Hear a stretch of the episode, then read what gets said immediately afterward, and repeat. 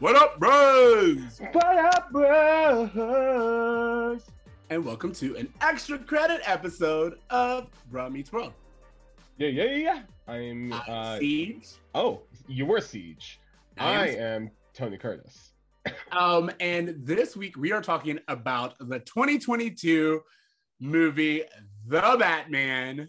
Um, and we cannot talk about The Batman without our very special guest, Chris Lord. Hello. Hi, Chris. Chris is uh, no stranger to the podcast. We've had you on before, Yeah. specifically to talk about other superhero movies.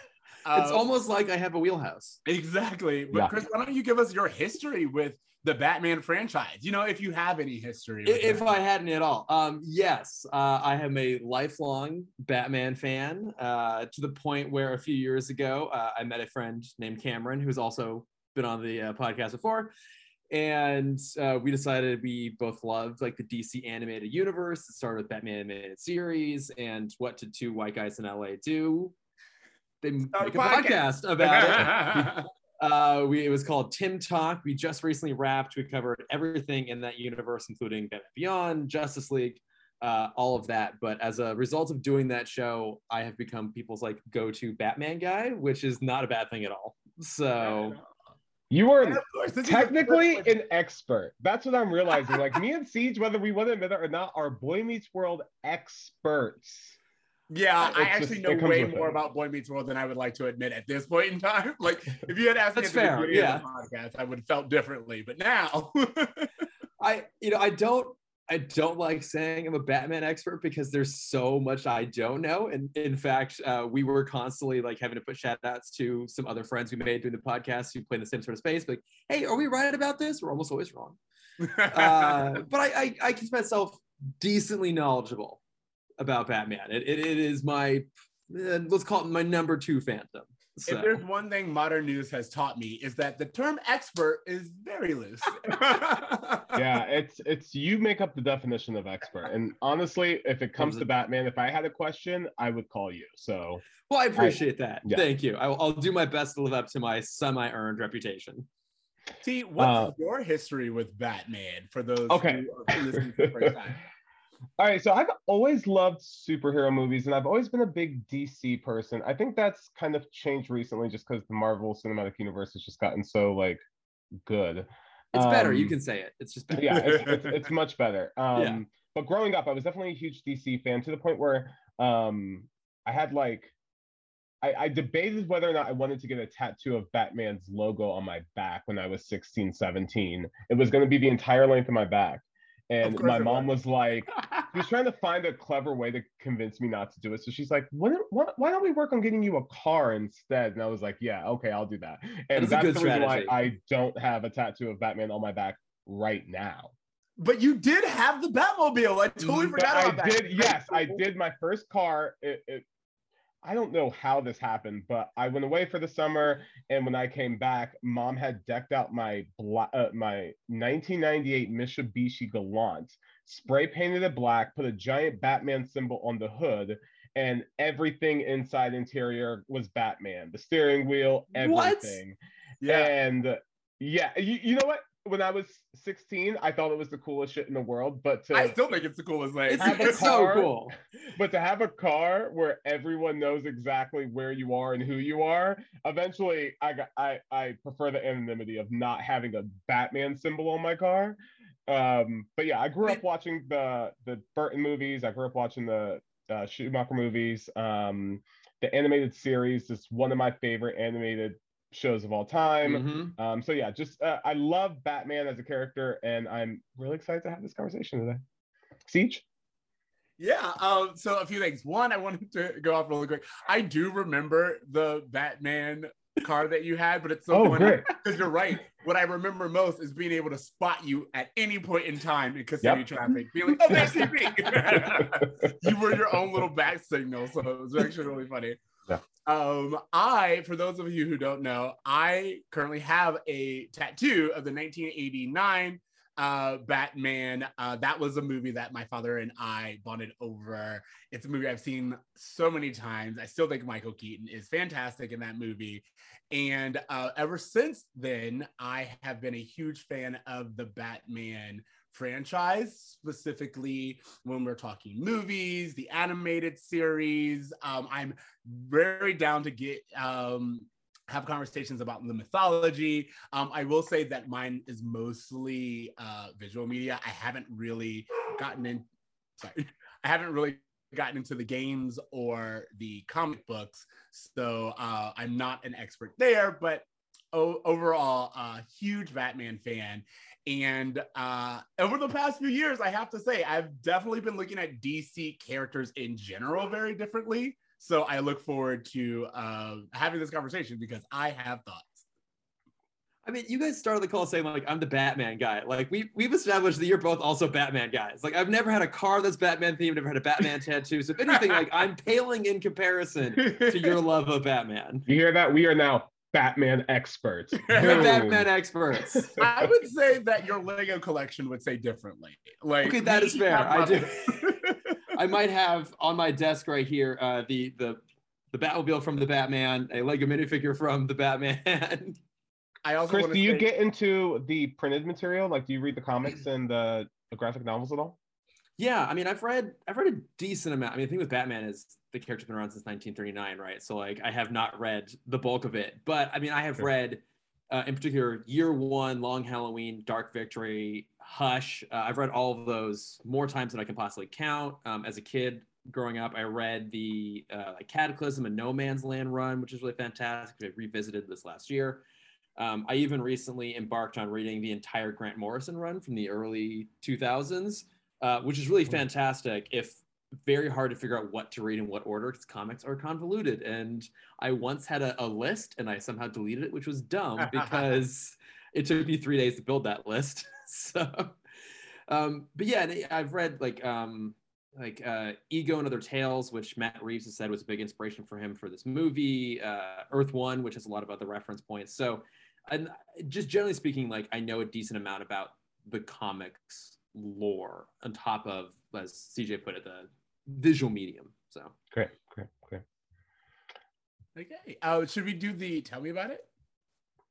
Yeah, I didn't prepare a song. I mean, I, I didn't Boy Meets World this just because it felt like a three hour movie summed up into a few lyrics would be too much. Um, but CJ, if you could just give us a quick uh, just recap of it, that'll that'll be a great jump start.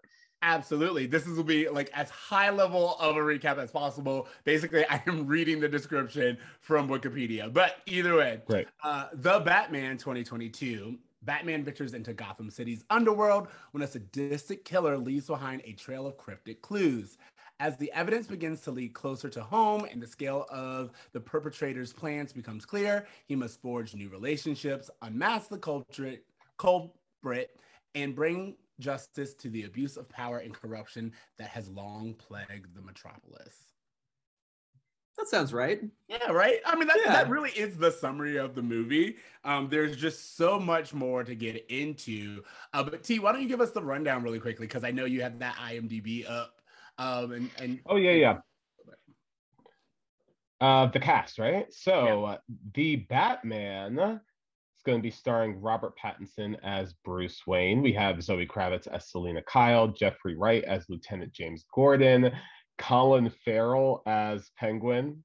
Unrecognizable. Yeah, unrecognizable. It just should have just cast Richard Kind, but continue. Um, Paul Dano as the Riddler, uh, John Turturro as Carmine Falcone, um, Falcone, am I saying that right?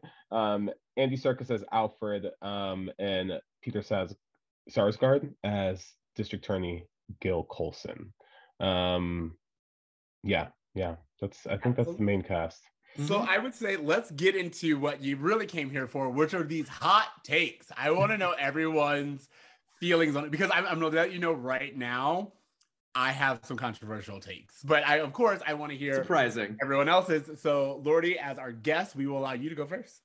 And right. I do just want to quickly, I'm so sorry, uh, just say for the listener, we're going to be talking spoilers like Absolutely. crazy. So mm-hmm. go watch the movie first before you listen to this. Or if you don't plan on watching the movie, we're gonna cover most of it, I'm sure. But okay, yeah, Lordy, just overall, you know, Yeah. thoughts.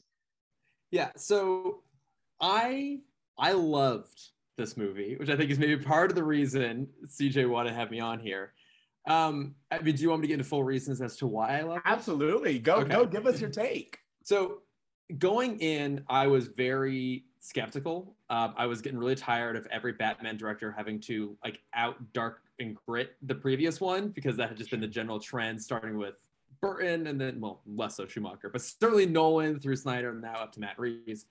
Um, and it just looked going in, I was like, it looks so emo. I don't really need a super grounded take on Batman again. Um, I, it just didn't feel like it was going to do anything particularly new or different than what what Nolan covered. Um, but then when I actually sat down to watch it, I was completely brought in by the first like 10 minutes, like the opening sequence um, of uh, the Riddler's first kill, but then especially the the narration that we learn is then you know his journals that he does every single night as the Batman, um, kind of over the city as we're focusing on different crimes, and then eventually it just settles in on you know him going to take out this group of like you know gang members who are harassing some guy in a subway, like that was what I have been wanting from a Batman movie for a really long time, which is let's just jump straight in. Let's make this city like horrible and just dark and gritty and grungy and disgusting and have voiceover too. Like, I mean, one of the best things about a lot of the comics referenced earlier, most written by Jeph Loeb, is that they have that sort of like narration. Like, it feels like a detective noir story. So I was just completely brought in right from the beginning. Um, and it mostly kept me there pretty much all the way through. I will say at three hours, it is too long. Yeah, yeah, It's a hundred- absolutely. It's 100% too long. It feels like it's building towards a sense of resolution when they finally go into the club to get Falcone out. And then it goes on for almost another hour. And at that point, I like, I'm not gonna say I felt the runtime, but like it felt like the story was going beyond what was a natural closure point for it. Um, but a lot of my reservations I still hold on to. Like I I don't necessarily love another really like grounded take on on Batman. I think the squirrel suit was the one moment that I just like couldn't I just couldn't be bothered with. I thought it was really stupid. Um, but I was willing to kind of forgive all of the other issues I had with it because this movie did the one thing that basically no Batman movie really has ever done, but certainly no one in any recent history has done, which is to end it on a note where Batman is like hopeful good guy Batman, like very much the Batman we see in the animated series, who like is my Batman. Kevin Conroy is a legend. Like that is for me and for I think a lot of people our age the definitive take on on Batman. And I was really surprised to watch that this movie was the closest I've seen to a take close to Batman animated series, despite everything else about it being very almost like opposite of that. Um, but the fact that they gave us a Batman who actually wants to be a symbol of hope for the city was enough for me to go, okay, the rest of it I can deal with because this was the one thing that I've been waiting my entire life to see in a Batman movie. Uh, um, I love that take, but I also you kind of like just skipped over something really, really important, which is the squirrel suit. Uh, for those of you who haven't seen the movie yet, um, there is a part in the movie where Batman needs to escape the cops, uh, which you need to do when you're a vigilante, and he literally just like pulls out the flying squirrel suit inflatable and a i will say it was a great piece of realism to me to be like okay you've actually explained to me how someone like this would escape that without using a grappling hook, which seems to go to nowhere. So I Mhm. really, really appreciated that. Um, but then he just like eats it at the end and absolutely no broken bones. And again, there's just like this point, it's like, are we in realism or are we not? Like, like well, and, and that is like the one thing that I find really bizarre about this movie, right? Is it's hard not to draw comparisons to Nolan, right? Because Nolan was the first one who's like, hey, how can I find a way to make this make sense in the real world? And for me, in particular, Batman Begins is the only real standout Batman movie of that trilogy. Like, I think the The Dark Knight ooh, is kind of a great take. modern crime thriller, but it's actually a terrible Batman movie. Um, especially because like the choice at the end of the Dark Knight, where he chooses to be the villain, is literally the opposite of what Batman do. Like Batman would do what he does in this one, which becomes a symbol of hope, and that that rubbed me the wrong way right from when I watched it. It still bothers me, even though it thematically makes sense. But like that world goes out of its way to seemingly be really, really grounded, but also like it has this sort of like high tech, almost kind of like James Bond esque, like five minutes in the future technology. Whereas here, Reeves is like, hey, let's make the technology like pretty much as grounded as possible. But that Gotham, that world is not believable at all as a real world. Like it is, it is nonstop raining. It's dirty. It's it's just it's bizarre. I mean, a lot of it was filmed out in like Scotland, so it has like this kind of old, very gothic style to it. That in my mind, like the whole place feels so weird. It's not grounded, but at the same time, it's trying it very hard to be grounded. So it's a weird juxtaposition they tried to go for, which ultimately worked for me. But I hope they lean more into the weirdness next time around and not the like, hey, let's be really grounded and serious again. Yeah, you're right. It's like 1980s New York, but during monsoon season. Season. Exactly. Like, like, yeah. yeah. It, it's it's probably the best interpretation I've seen of Gotham in a long time. I mean, I, I actually, if there's, I hate Joker. I'm just this right here. I hate the movie The Joker. The one thing I liked about that movie was its interpretation of Gotham, and I'm really glad now that this did it better, so I can stop complimenting that film because I don't like to do so. I love uh, that basically you and I have the exact same position on any Batman movie over the last 10 years. But, uh, uh, you know, like, like, we can come back to that. T, what was your first uh, first reactions to the movie? You Okay. Just kind of overall, I enjoyed it. I liked it. I'm not so much excited to rewatch it, if that makes sense. Um, I I was with the movie honestly for the first like first and most of the second act. Like when we are solving these Riddler crimes, I felt like there was a pace uh, with the riddles and everything, and I was kind of with it up until the Riddler got caught, and then to me the movie's uh, pacing kind of deflated a little bit mm-hmm. for me. Um, I have issues with the third act that we can get into. Um, I wasn't completely sold on him as Bruce Wayne Batman uh, Robert Pattinson. Um, I also at no point in the movie wanted to see him fuck Selina Kyle, which I know I was supposed to. I was supposed to feel like there was that like sexual chemistry, but I wasn't. I wasn't feeling that uh, between the two of them at all. Um, to your point, I like the tech. I love the Batmobile. Maybe one of my favorite yes. Batmobiles. It's so um, good and I just love that it's a detective movie at heart, which is one of the things I don't feel like I've ever truly seen in a Batman movie. I mean, when you compare Batman Forever's Riddler and like the stakes of what that was and the, the riddles that were coming out, like it, it just this just feels so much more um, you know, the I was telling my wife, I felt like I saw seven like mm-hmm. um yeah with Morgan Freeman and, and Brad Pitt uh, but instead with Commissioner Gordon and and Bruce Wayne and I love their their partnership I actually thought he had a better relationship with Commissioner Gordon than he did anyone else in the film Alfred included and I don't know how I feel about that mm-hmm. um but overall I liked it but yeah I I I, I don't know how I feel about the third act and the conclusion and the final um I guess mass shooting scene, like the, that whole thing. I, I don't know. I don't know how I feel about it. But um, Siege, what, what about you? What were your uh, first impressions?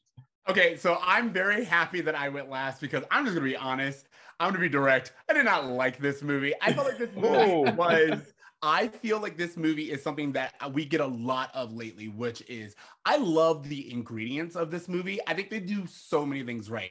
I think the Batmobile um, used as a symbol of fear is absolutely done perfectly. I think um, the kind of slickness and uh, tete-a-tete that Batman and Selina Kyle have is really done really well. Zoe Kravitz, oh my God, can I live just in her mirror? but like, yes. she is amazing. Colin Farrell, unrecognizable. Um, using the Joker and sorry, not the Joker, the Riddler, and having him do like a zodiac approach. Again, a great interpretation. I love the ingredients of this movie. It felt like an empty meal.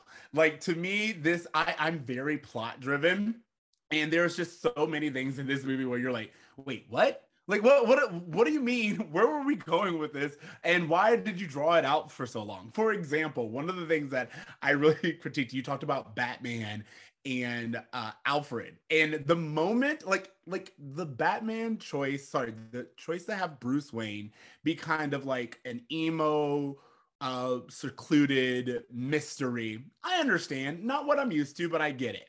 But the moment he said, "You're not my dad." I was like, "And I'm out." like, like, like, I can't deal with a what is supposedly like what 30 year old man telling his caretaker of the last 30, 20 years, "You're not my dad." Like, where are we right now? If if this was Batman Beyond, I would take it. Um, if this was the origins of Bruce Wayne, I would take it. But at this point in time, that relationship should be a little bit more solidified and there were just so many things where I I was like, like this movie didn't know if it was if we were in the beginning or if we were in a experienced Batman. And there's a way to do second year Batman where it's like he's a little behind and he's not quite there. That would have been a little bit better, but this movie just kept going back and forth between, hey, he's new, he's a novice, and actually he's really experienced and he knows what he's doing. Uh, and that's again one of my biggest complaints. The detective aspect of it. I love a good detective story. I love a good noir. However, there were so many clues where it's like, how did Batman, the detective, not get there? Like there, some someone pointed out um, something which I thought was really amazing, and they talked about the fact that um, again, spoiler for the movie, um, one of the final clues that we get is Riddler's blunt object is a carpeting tool. And it is only with the help of a civil servant that Batman is able to get that final clue. I thought that that is a great way. If all of our clues were something that Batman, the Batman, would not have been able to decipher because of his privilege in class, and it was kind of this commentary on how you can be the greatest detective in book smarts, but unless you have street smarts, you're going to be a little behind. This movie would have been amazing. Give me more of that. But it was just, again, back and forth in its level of how qualified and how good of a detective this detective story was. And uh, yeah, that's that's just my initial first reactions. Uh, so with I, am sorry. I just wanted to, you know, uh, try to structure this a little bit. Um, you know, we have there's, there's so much to this movie. Um, can we just get, I guess, everyone's thoughts on casting? Yeah, let's go cast. Mm-hmm. Chris, what, what were your thoughts on on the Batman cast? I I think it pretty much works for me. I think the cast across the board is really good. I I was one of those people that when they cast Robert Pattinson, I'm like, oh yeah, that should that makes sense. I've never seen a Twilight movie in my entire life. Um, because why? Okay. Um, but since Twilight, he's done just like really weird, dark indie stuff.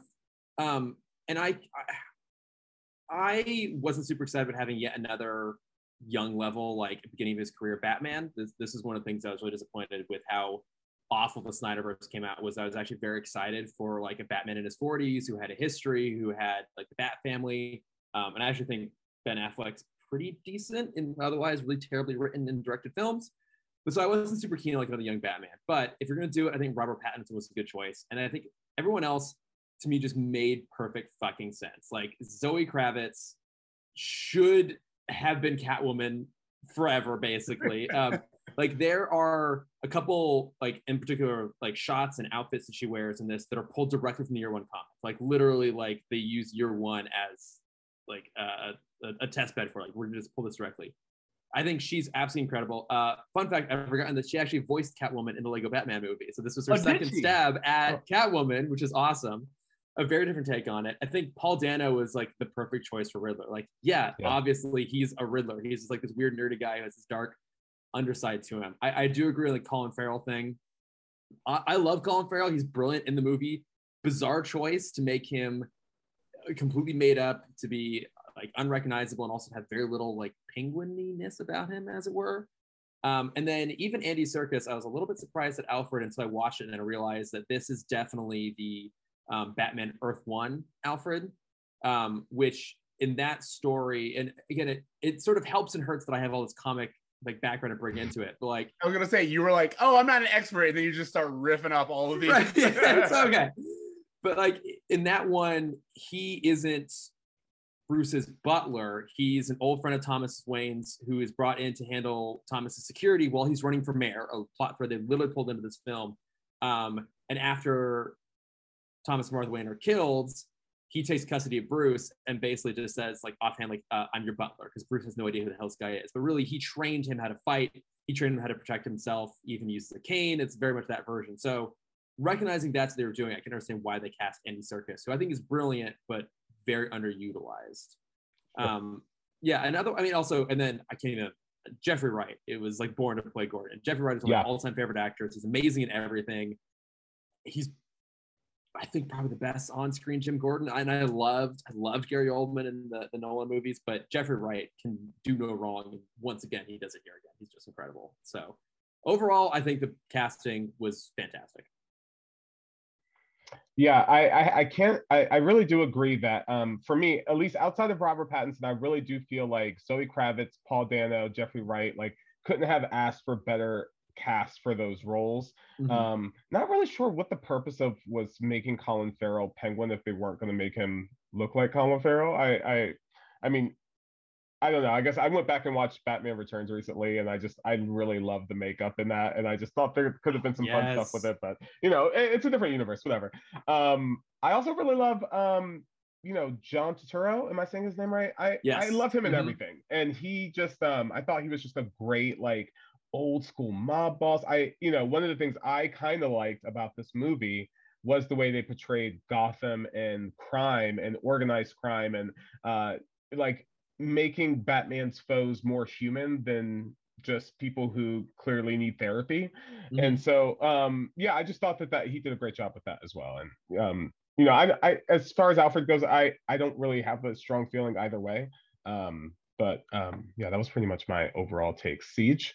I've said this before. I love the ingredients. I think that everyone is cast perfectly. I think like even like you said, if you're going to hide Colin Farrell, like why? I like I love what you said of like Richard Kind. I think that would have been a very interesting take. But then also, I think if once you cast him, this immediately becomes a little bit more of a comedy than what they were going for. But I think, and um, for those of you who haven't listened yet, uh, Lordy is producer on this show um, called X Ray, and they had a guest who's in charge of the movies, um, or he's kind of like, what would you say? So it's yeah, it's Michael Uslan who he secured the rights to produce Batman in the 70s. Took him 10 years to get the 89 film made. He was determined to make like an actual dark, gritty Batman because for him the the 60s TV show was way too campy. Um, and so he, he was like a big creative shepherd in that first movie, and then he's been the executive producer on everyone since then. And I, it's hard to tell exactly how much creative input he's had, but you know, he, we'll call him a, a shepherd of the franchise from the beginning at least.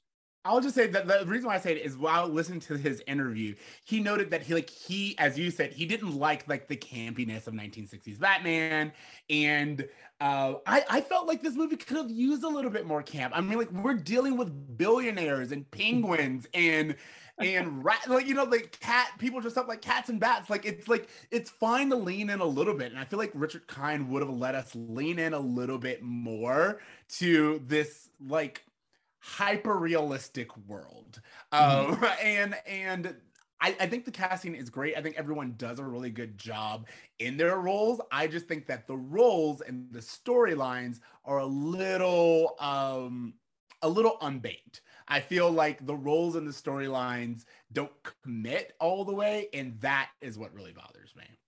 I also am I have seen the Twilight movies, uh, not by my own Okay. choosing, but I have seen them. and like I mean, Siege, I don't know if you can comment on this at all. There was a kind of Edward Cullen Twilight ness to Robert Pattinson's performance in that movie. He's very awkward, and when he's in social settings, and he's like always staring at people and not really talking, and and kind of having these one word answers, and he kind of does that again in this movie. And you know, I think I think uh, one of the things I always loved about the Batman the animated series is that um, I always got the feeling that or that we were supposed to believe that Batman was who Bruce really was, and Bruce Wayne was kind of the mask that he wore. And and maybe we're supposed to believe that this is at the point in Batman's evolution where he hasn't perfected the mask of Bruce Wayne. But this kid was awkward, and every time he was in a public setting, he seemed so, so emo. The way he had his like Tobey Maguire uh, Spider-Man three haircut, like I just there was things about it that I had a hard time accepting, even though I'm sure played well to people who probably aren't as familiar with his Twilight work. I would just want to say, like right now, if you were if, if you were just a Gothamite and you are in the city and there is suddenly a vigilante with all of this equipment, just kind of going from place to place, who would you pick? Would it be the booty billionaire who's also a secret and you barely know anything about? Like that that's one of the reasons why I had a problem with like this interpretation of Bruce Wayne is because as you said, it's just not much of a departure from Batman and I feel like if you are someone who is like trying to solve the riddle of who is Batman, it's not a large leap to go, oh, the moody guy who lives in a mansion down the street who we very rarely ever see.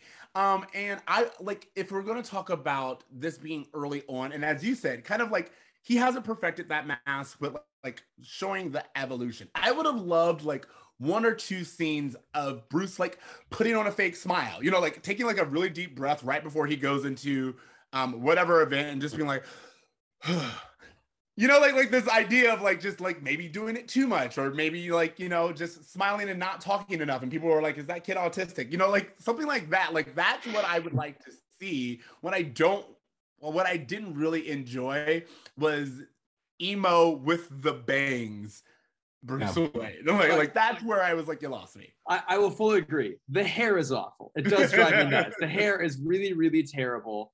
And like I don't I don't love that this is yet another proto Batman movie. Like that's how Batman Begins feels, where it's like it there I, I think there's an argument made that either to be honest, like this or Batman Begins like the best interpretation of a Batman in live action.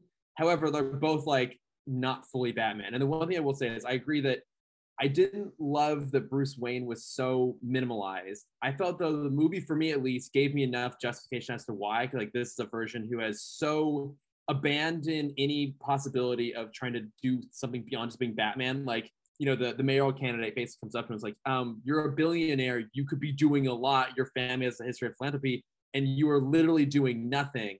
And I do feel like the arc of Batman in this is very well defined and probably the best arc of any Batman we've had in any movie. The problem is, is that it basically just ignores Bruce Wayne, and I, it to me it makes sense, but I do understand the idea of like it could have had maybe like one more beat there at the end to show that now we're going to see this reflected in Bruce as well. I think this is a movie that kind of like Batman Begins, where the sequel I'm either going to love or hate, because Definitely. if if it does if it doesn't move on from the problems I have with this movie, I can forgive them once, but not a second time around. And so, as long as in a next iteration, and, and it, it's kind of mm-hmm. ridiculous to like review a movie based on its almost guaranteed sequel, but if in the next iteration he is attempting to put on that persona and to utilize Bruce as an asset to one help the city, but two also like covers tracks because CJ a very good point. Like who, else would be doing this but this one guy clearly? I think then i'll be a little more for forgiving of it. And the, the biggest thing is they gotta fix his fucking hair they gotta fix his hair like I, I love like what you said is like really funny because it is this idea of this movie is a great setup movie for the franchise that they have in mind. But mm-hmm. again, to me, that means it's not a good movie on its own. If you're like, oh, this will be great if the other two do its job, then it's like, okay, well then this one's not great. I, see, I, I, do see what you mean. I think for me, still, I still think this movie is great. Just it, it, it gave me what I wanted. There were things that it didn't give me that I also wanted that I'm willing to let go because the big thing it gave me what I wanted. I, I will say this, like again, going back to it, how I feel is like this movie doesn't commit. It brings up so many ideas that I'm like, oh yes, that's great, and then it's like, eh, we're gonna talk about something else, and it's yeah. like you could just commit. Go ahead, T. Oh, I was gonna say to that point, one of the things that I was so disappointed in, and this is kind of a huge spoiler, is that this whole time you're you're kind of led to believe that the Riddler knows Bruce Wayne is Batman. And to me, it just seems like it would have been so much more interesting if he did know who was Bat, who Bat, who Bruce was, if he was kind of manipulating and toying with him, and if maybe he just thought of it as this great riddle that he never wanted to reveal, that he loved that he was the only person who knew the answer to that question of who was Batman, like something like that.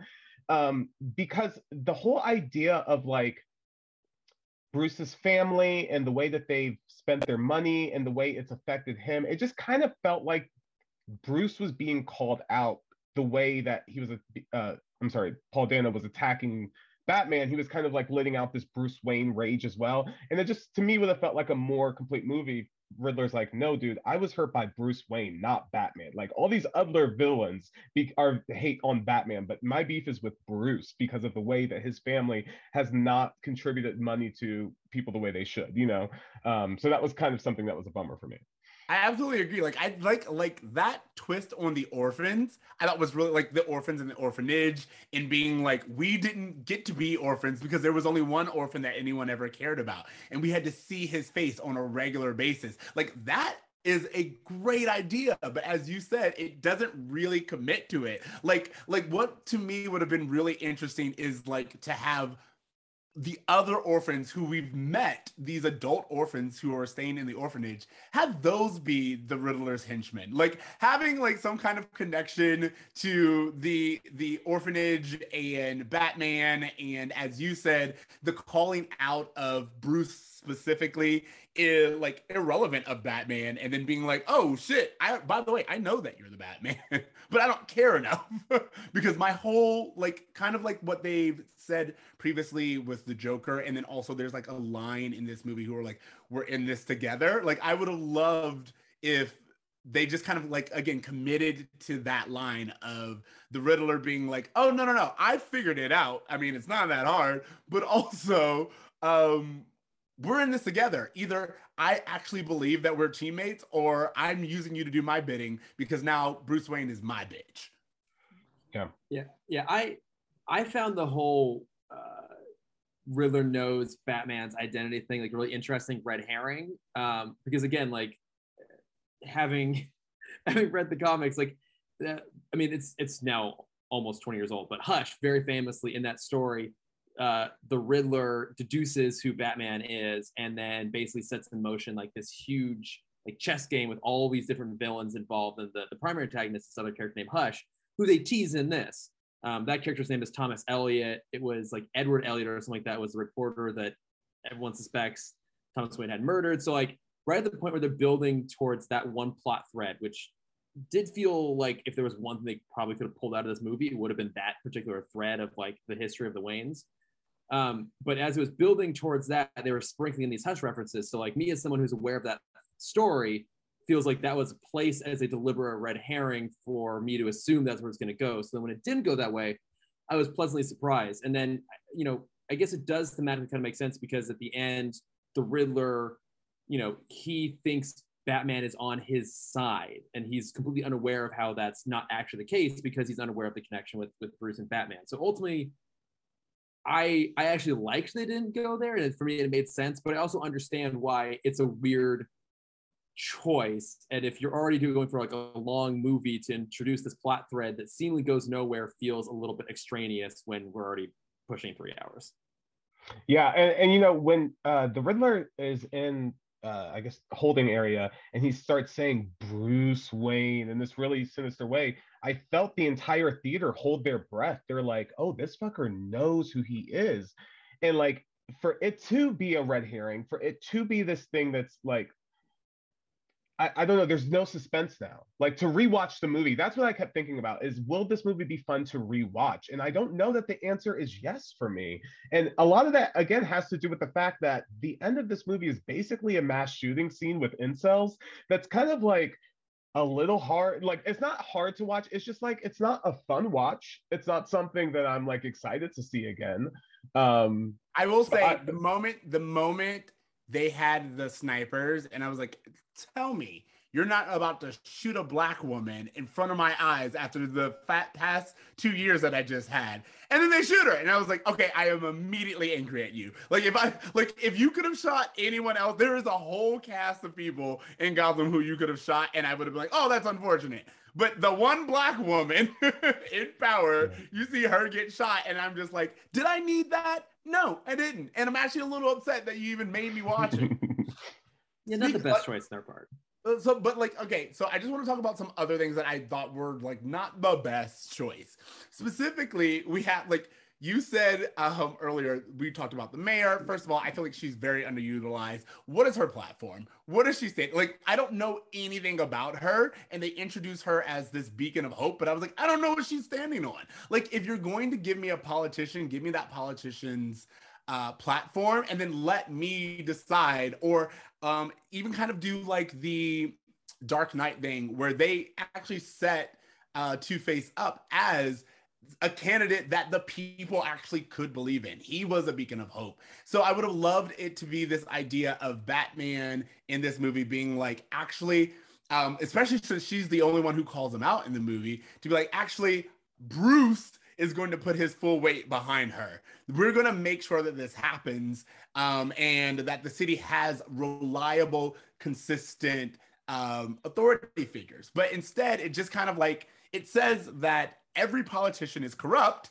And then it also shows us saving every politician. There's a line where the Riddler says something about the uh, new mayor. I think her name's Réal, where he's just like, nothing's going to change she just got elected and there's not much you can do because the whole system's rigged. And i was like oh again this is something really great to explore. As someone who is very political and who understands the real world consequences of billionaires corruptions influence this would have been a great opportunity to actually give us either a solution or a pathway but instead they were just like batman's hope. And you're like hope for what exactly?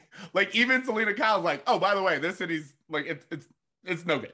I'm leaving. and I was like, all right, she makes sense because she's looking at it. It's like, okay, yeah, you have a new mayor, but like not much has changed. So I'm leaving while the getting's good. And I was like, that's fantastic. But explain to me why Bruce or Batman, whichever one you want, is actually staying in the city. I understand that he thinks that he needs to be a symbol and a beacon of hope, but what is his platform? How does he intend on changing anything? And and and one of the big uh, you know uh, criticisms that Batman gets, especially nowadays, is you know there's a there's way easier ways for a billionaire to clean up the streets of Gotham. You know, you don't need to go out there and actually fight people. You could build homeless shelters. You could you know do these things with your money in a way that would positively affect the city. And I thought that's where the movie was going. And the like to your point, the fact that it never gets to that point was unsatisfying. Yeah, Lordy, you said that um, she calls him out and is like, "You're not doing anything." He actually is doing something. He's destroying the little infrastructure Gotham currently does have. and that, that chase scene where he just like flips over um, a truck and he like we see the fire and it's like very dominant in the trailer. First of all, I felt like that was a little lackluster because I was like I've seen this in the trailer and it feels like a really hyped moment, but I also feel like I've already seen this, so I'm not getting everything that I need to get. But also, I'm just like there are other people on this road. You're not like in um Penguin's territory and you're destroying all of his things. These are Gotham roads. Other people have to drive on this road. Does Batman pay his taxes? Does like this is what I want to know. Is, is one of the billionaires who just gets off um, with the zero percent uh, fi- corporation tax? Like that's what I want to know because I think that the story of Batman was great and all of DC was great early on because we didn't have billionaires. So you could say billionaire, and someone would be like, "Oh, that's crazy. This person has more money than God." But we actually have billionaires. We've actually seen what billionaires do with their money. So if you're going to make it a little bit more real world and grounded, then give me real world situations and have them be more than just a line. Am I yeah. making sense? No, totally. I, I and I couldn't agree more. And and Chris, I know you have a, a hard out coming out soon. Yes. So um, I, I just wanted you to, to get any last thoughts or opinions you had about the Batman out. Um, and then me and Siege can can carry on after you go.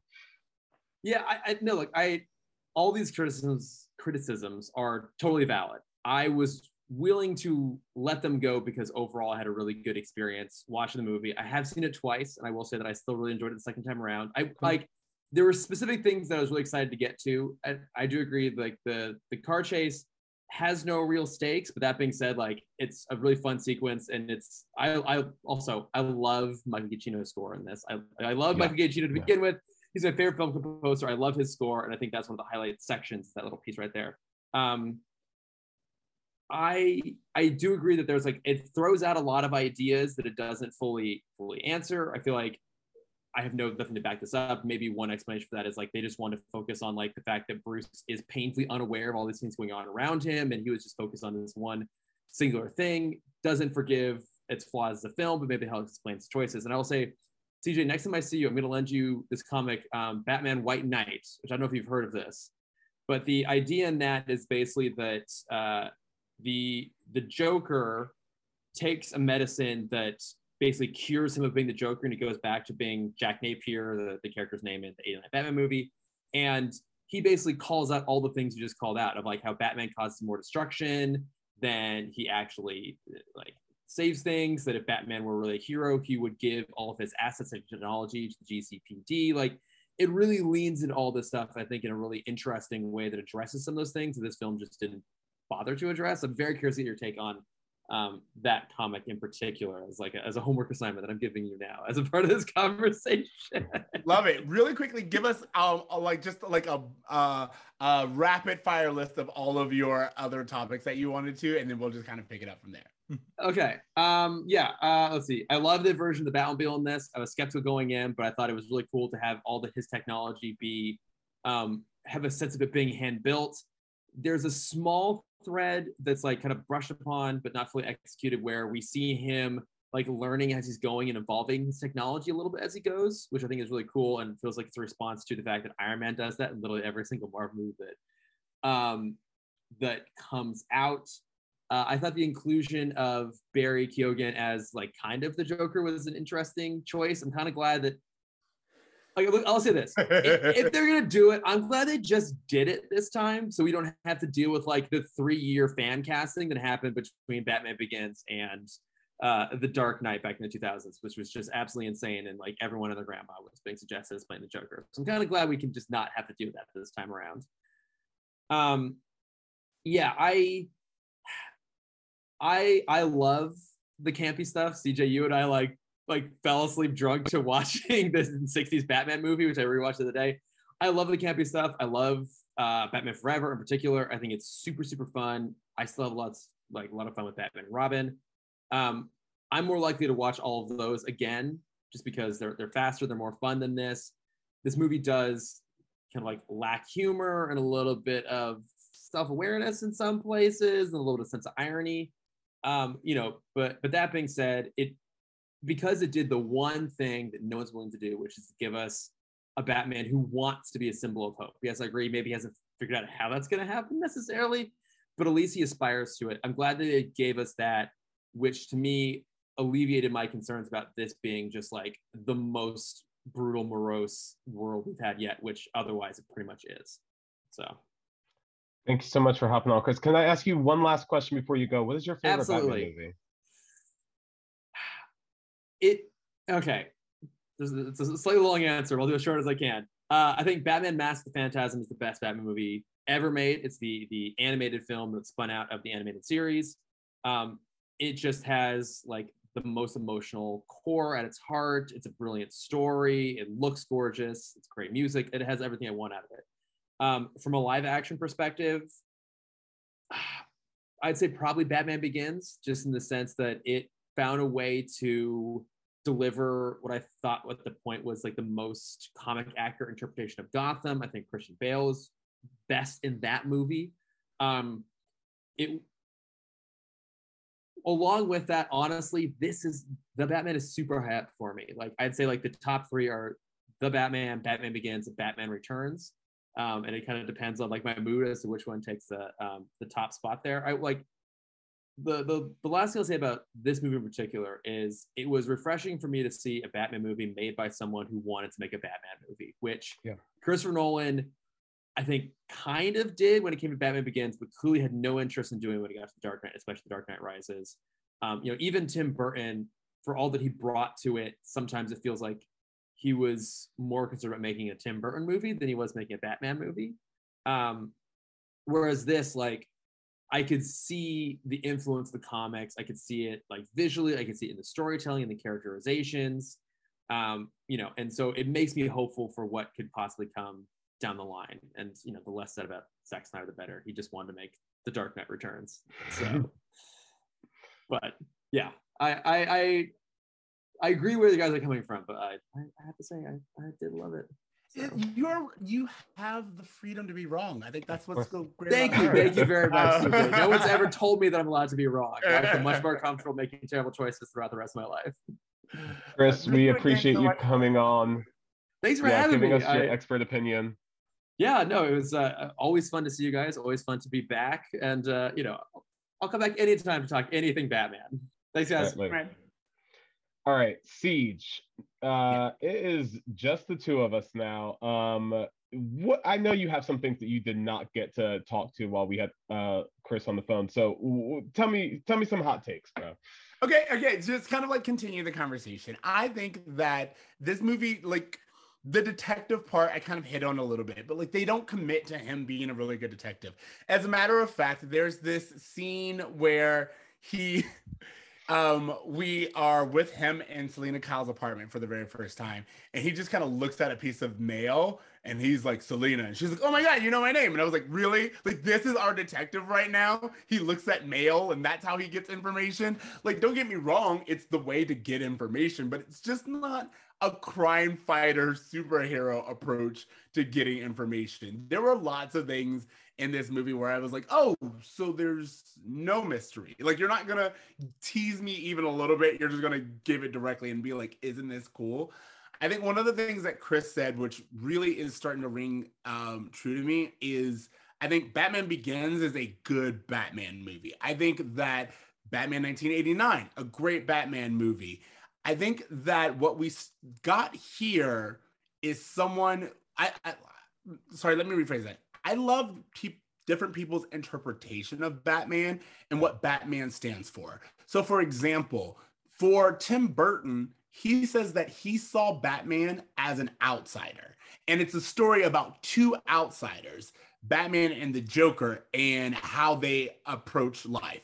One of them is I hide myself away and and do my actions. The other one is I want everyone to see me and I want everyone else to be an outsider. you know, if everyone's an outsider, then no one is. Like that's their approach. And I think that that's a really interesting idea. I think that Christopher Nolan has a had a really interesting idea about like what type of man would want to be a Batman. And yeah. I think that that's what Batman Begins gives us.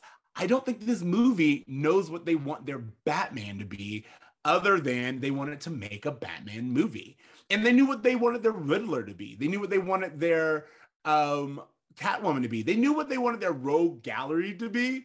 And then they just got someone who could do Batman pretty well. And they wanted Batman to be kind of amateur.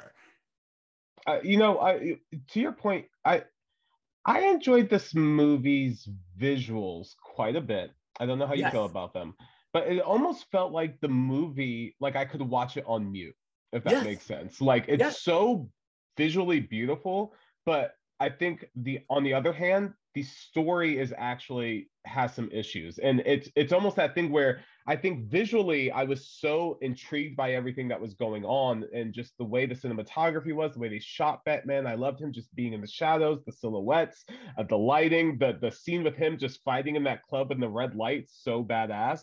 Um, but is when I'm the story that's happening in between these visuals isn't as compelling enough for me. And to Chris's point, he's like, I think I would rather watch fucking Batman Forever than this one. I agree. Batman Forever is definitely in my and we're gonna get to our, our favorite Batman movies, but the, you know, there is something to the fact of having a movie that's in the world you want to live in. And as visually beautiful as this movie was, it's not some world that I necessarily want to live in for another three hours.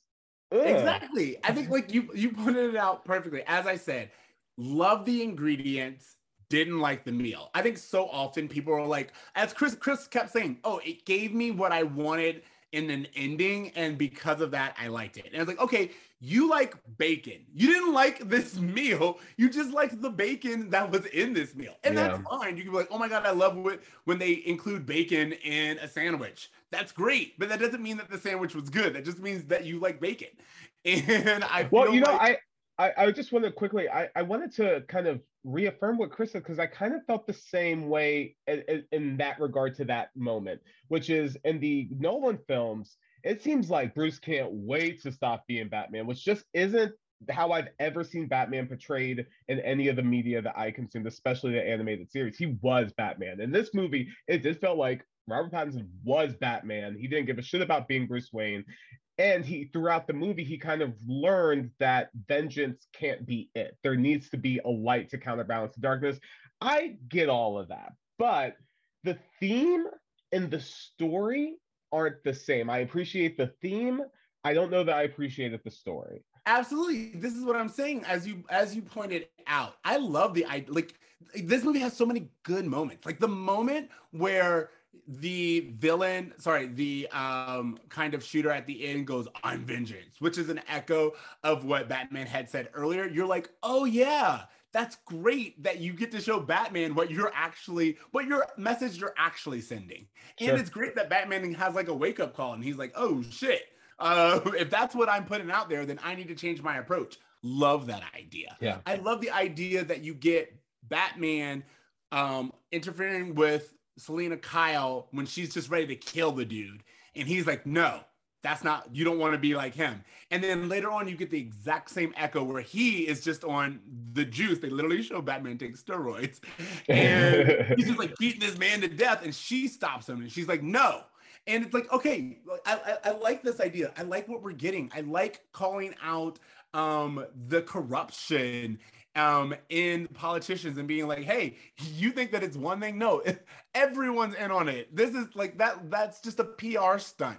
I love the call out of being like, yeah, we got a new mayor, but nothing's really going to change. I love the idea, as I had mentioned earlier, at this point in time, I'm just kind of doing like a recap of things that I really enjoyed, but I love the idea of Batman not knowing what a carpenter's tool is and needing the assistance of someone who's actually working class to help him solve that realm of the puzzle. I love those things. I think those things are great. I don't think, I think each of those is a different theme and a different idea. And this movie just kind of felt like a hodgepodge of all those ideas instead of giving us one cohesive reading and interpretation. So, for example, they do something that, uh, as much as Chris didn't like it, the 2000 what I think it's 2021 movie or maybe it's 2020 movie The Joker actually did really well which is they were like hey by the way Thomas Wayne corrupt and it's like yeah. they committed to it and this movie they they like five minutes doesn't go by between you learning that Thomas Wayne is corrupt and then them being like, or was he? I don't know. Can you trust a robber? like, you know what I mean? And like, sure. there's this idea of them wanting to give us, they really tried to challenge kind of like our D our, our idea of Batman, but they didn't commit. For example, one more example, and then I, I'll, I'll hand it back. The police. Now more than ever, police in mo- movies and media mean something. You want to know if the movie wants you to be pro police or anti police. We all have a very difficult, complex feeling about the police. And this idea that the police who are corrupt don't like this vigilante coming in makes sense. Why would you? He's a disruption to the system. But then at the at the peak of the movie when the mobster is being taken in, you have all these cops who are like, "We're a good guy." And it's like, "Okay, but isn't this the exact same department that we learned 5 minutes ago was filled with corruption?" So, unless you actually have a scene in that um standoff or like that moment reveal where the mobster is being taken in where they actually turn around and then start handcuffing other cops in the department then your message doesn't come across. All you're saying is you're still saying that it's literally just one guy and once we get the one bad apple then everything else is solved. Sure. And that's not the case. We know that's not the case to, to your point, when he had that scene where uh, they escorted uh, Falcone out and um, he saw all the police and he was like, "Oh, I'll be out in the day." I thought they were gonna say something like, "Hey, we're Metropolis PD," like something to be like, oh "We're not the police that. that you bought out. Like we are people yeah. from the outside, or something like that." Star City Police. Like, give me a DC reference. I'm here for it. Yeah. Um, but you, you know I, I share a lot of your same sentiment. I do feel like a lot of the family stuff kind of convoluted the story. There's so much that they don't commit to. Um, but I, I, I don't know. Like to chris lord's point if i'm listing my favorite batman movies it's probably closer to the top than the bottom. So here's the thing and i feel like i feel like the best of worst options doesn't mean it's good. Like, you know, like how I Yeah, feel, I yeah, feel yeah. like this movie does a lot of things right. And as you said, it's visually very, very appealing. I think that like if we were just gonna go off of the set, the cast, the um film, the score, if we were just gonna go off of those things, then I think this movie is up there. But if we're Yeah. talking story and plot, it falls short. Like, for example, let's talk about. I want to spend a little time talking about Selina Kyle because it, we would be like remiss not to do so. And then Oh, I feel course, like yeah. can wrap this up. But Selina Kyle's character, Catwoman, is someone who, a, I feel like again they didn't really tease out her too much. It was just like we see her, and then the next five minutes we see Batman following her. She's not stealthy at all. Like this is someone who is a cat burglar, and there she doesn't like look around once to see if she's being watched. Like I would have loved even if she would have looked like there's this scene where Batman is watching her. I would have loved if she just looked over and was like, "Oh yeah." Like you ever see those um videos of like YouTube videos or whatever of like cats in the dark, and then it's like some infrared thing, and the cat just looks in the camera, and it's like, Yeah. "I see you." Like I would have loved something like that where she's like, she's shown to be smarter and more um onto it and experienced than this guy. So I would have loved if she was either equally as experienced as him or a little bit more experienced than him. But they really kind of diminished her power. And don't get me wrong, she's a great cat bug- burglar and she's really one on one. Zoe Kravitz does an amazing job with what she's given, but also there's just so many leaps where it's like, oh, she just wants to fuck this guy for no real reason Yeah. doesn't really know who he is. She keeps being like, "You're not like like let's take down these billionaires." Um, sweetie, any cat burglar could see that that suit costs money. you know, like like you are wearing a knitted cap on your head. He's wearing water resistant um playtex. You know what I mean? It's like this dude Yeah. has money, and I would have loved her to either kind of like be aware of that and kind of call Sure. him out a little bit and be like, let's take out these billionaires, unless of course you happen to be one, or something like that. And instead, we just get a a Catwoman in my mind who's very go with the flow. Like she's feisty, but also she doesn't really push back in or challenge Batman in a way that I would have liked to see. Sure. Yeah, I agree. I agree with that. I agree with that. Um, you know, Siege, I, I I feel like we talked about a lot. I have little nitpicky things, but I really don't have a whole lot more to add. I I do want to know, you know, as we were talking, I was kind of like listing these Batman movies. Do you have do you know what your list is as far as Batman goes? Um, I I really, if we're including all the properties, I've said I haven't really watched um the I don't know the game version. I heard that this movie plays really well if you read the comic books and are familiar with the video games.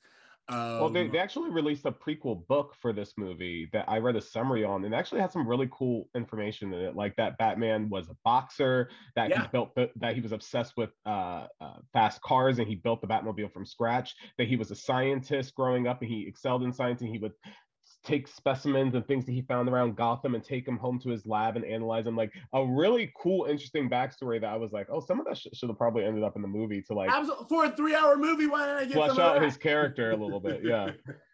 um but yeah no i guess as far as just the the the major motion picture releases uh live action do you have a, a top five or a top three batman movies I would say let's go. I I'll say in no particular order because I I would just need more time to kind of really ham, ham this out.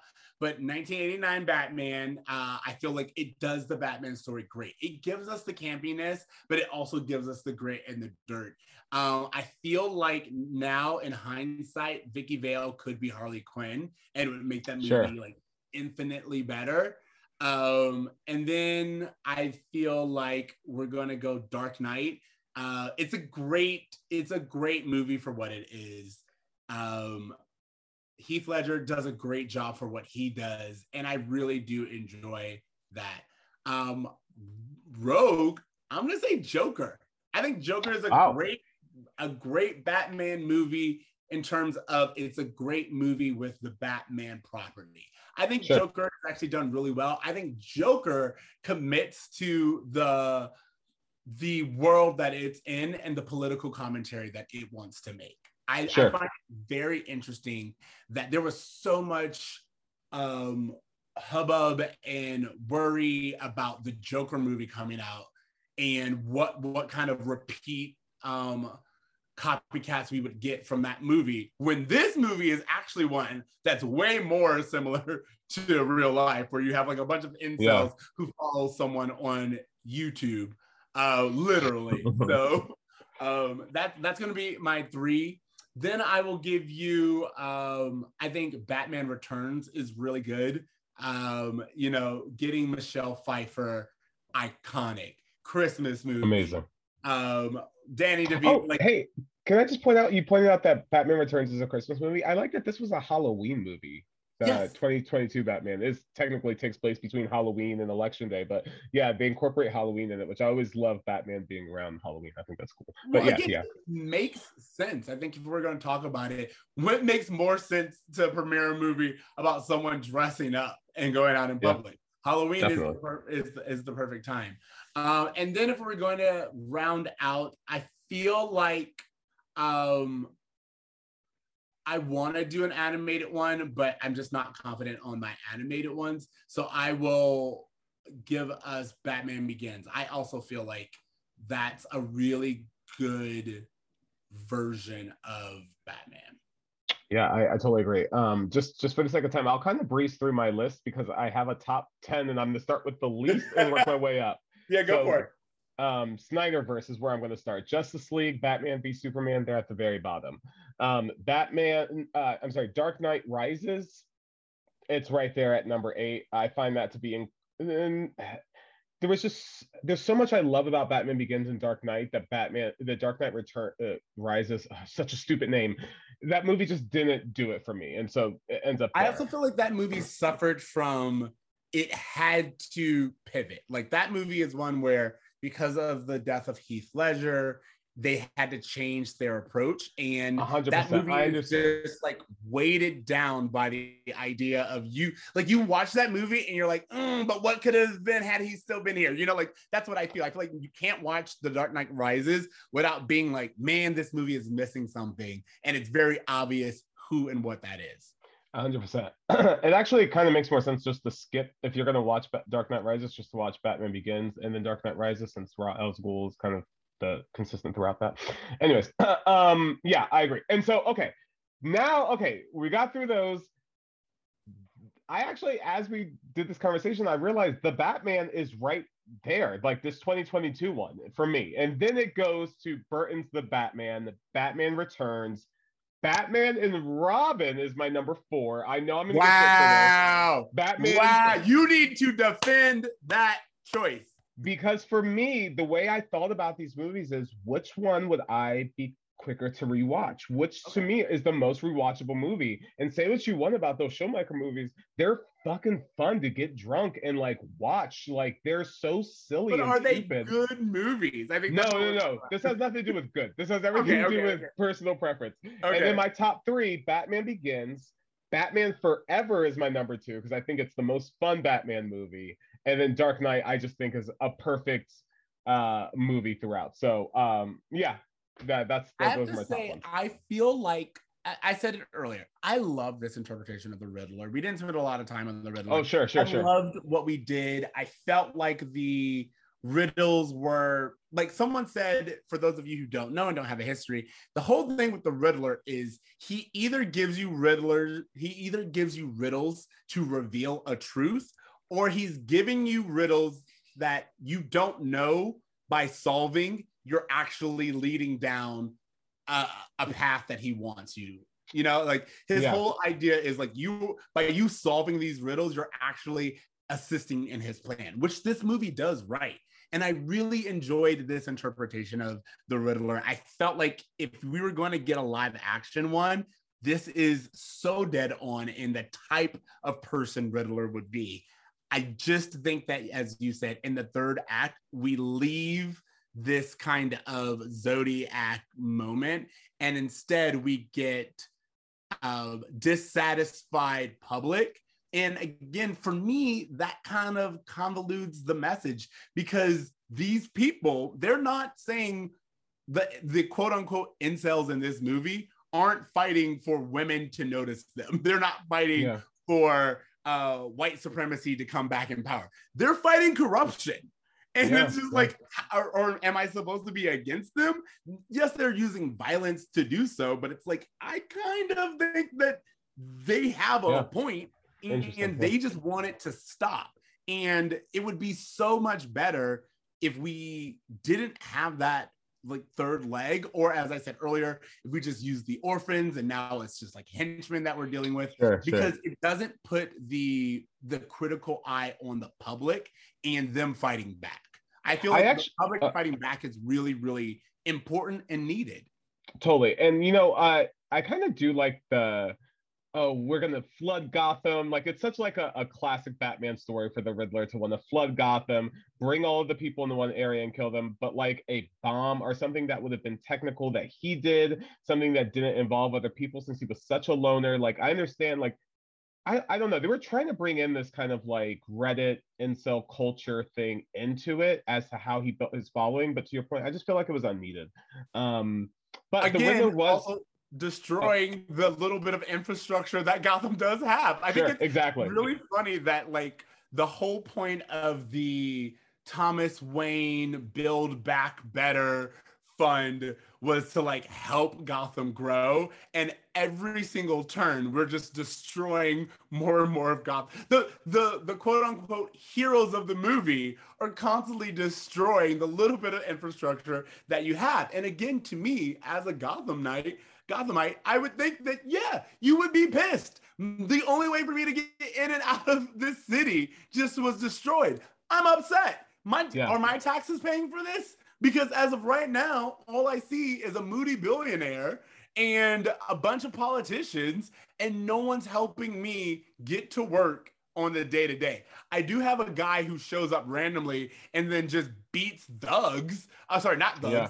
Store robbers and children, like Yeah, like yeah. those are that's the crime that Batman's solving. When in fact the Riddler shows that there's so much higher white collar crime that he could be solving.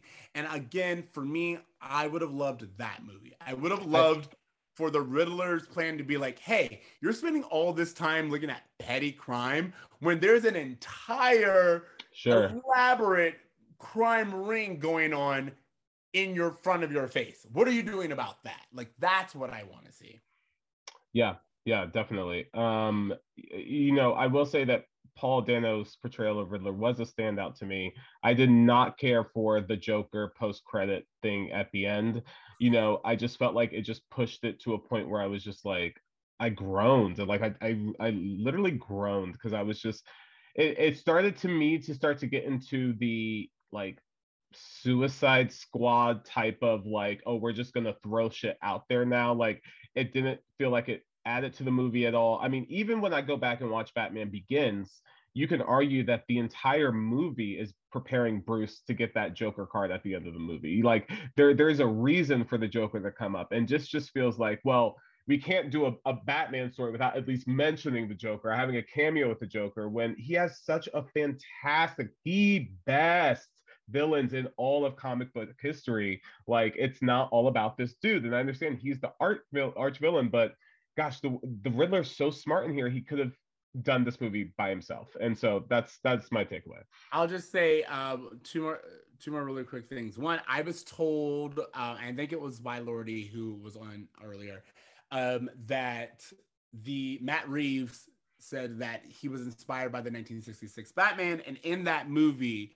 um, you get the the bat the big bags are Riddler, Catwoman, and Penguin and the Joker. And so he just wanted to get the Joker in there to complete that and just be Mm. like, okay, so I have a movie with all four of them because you you haven't gotten that.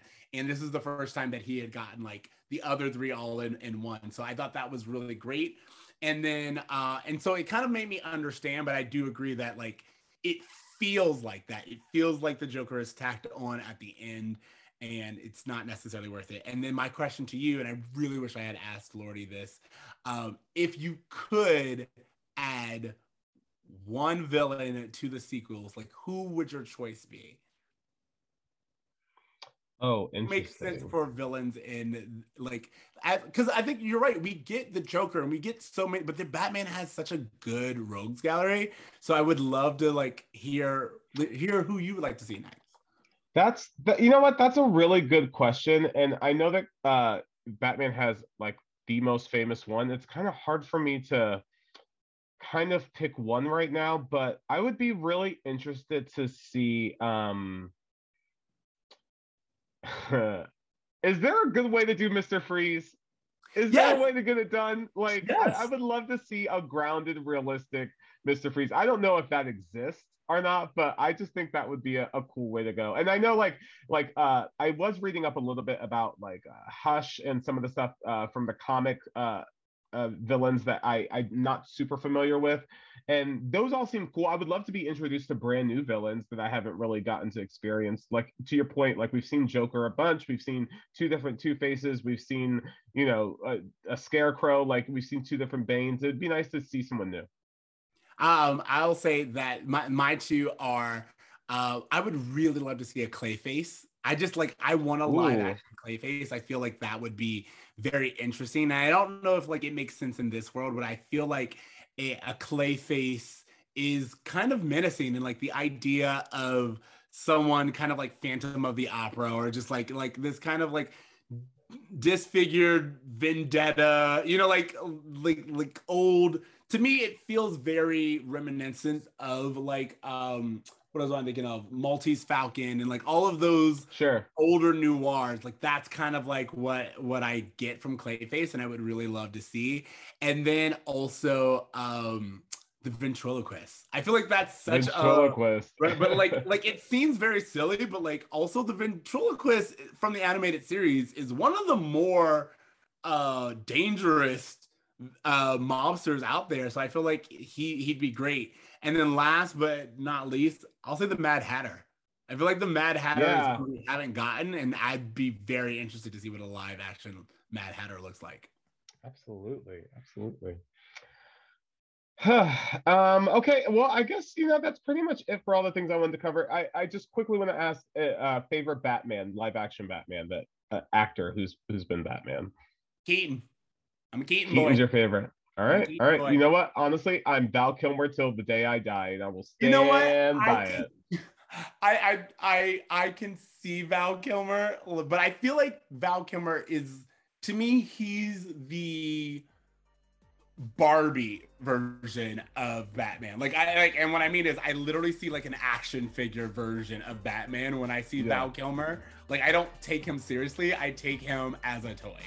which which it, by the way is exactly what they were going for and you know what that's fine i just for me growing up that was the vhs i had and that was the batman movie i've seen the most in my life so whenever i think of batman val kilmer's the first person i think of and i can't I'll, i can't help that and you know what i don't want to help that mr kilmer you did a fantastic job uh, thanks everyone for your time. Thanks for joining us in this extra credit report. Uh, give us your feedback. Let us know who oh, yeah. you would want to be in um, what villain you would want to be. Let us know what um, your top five Batman are, and then who's your favorite live action Batman.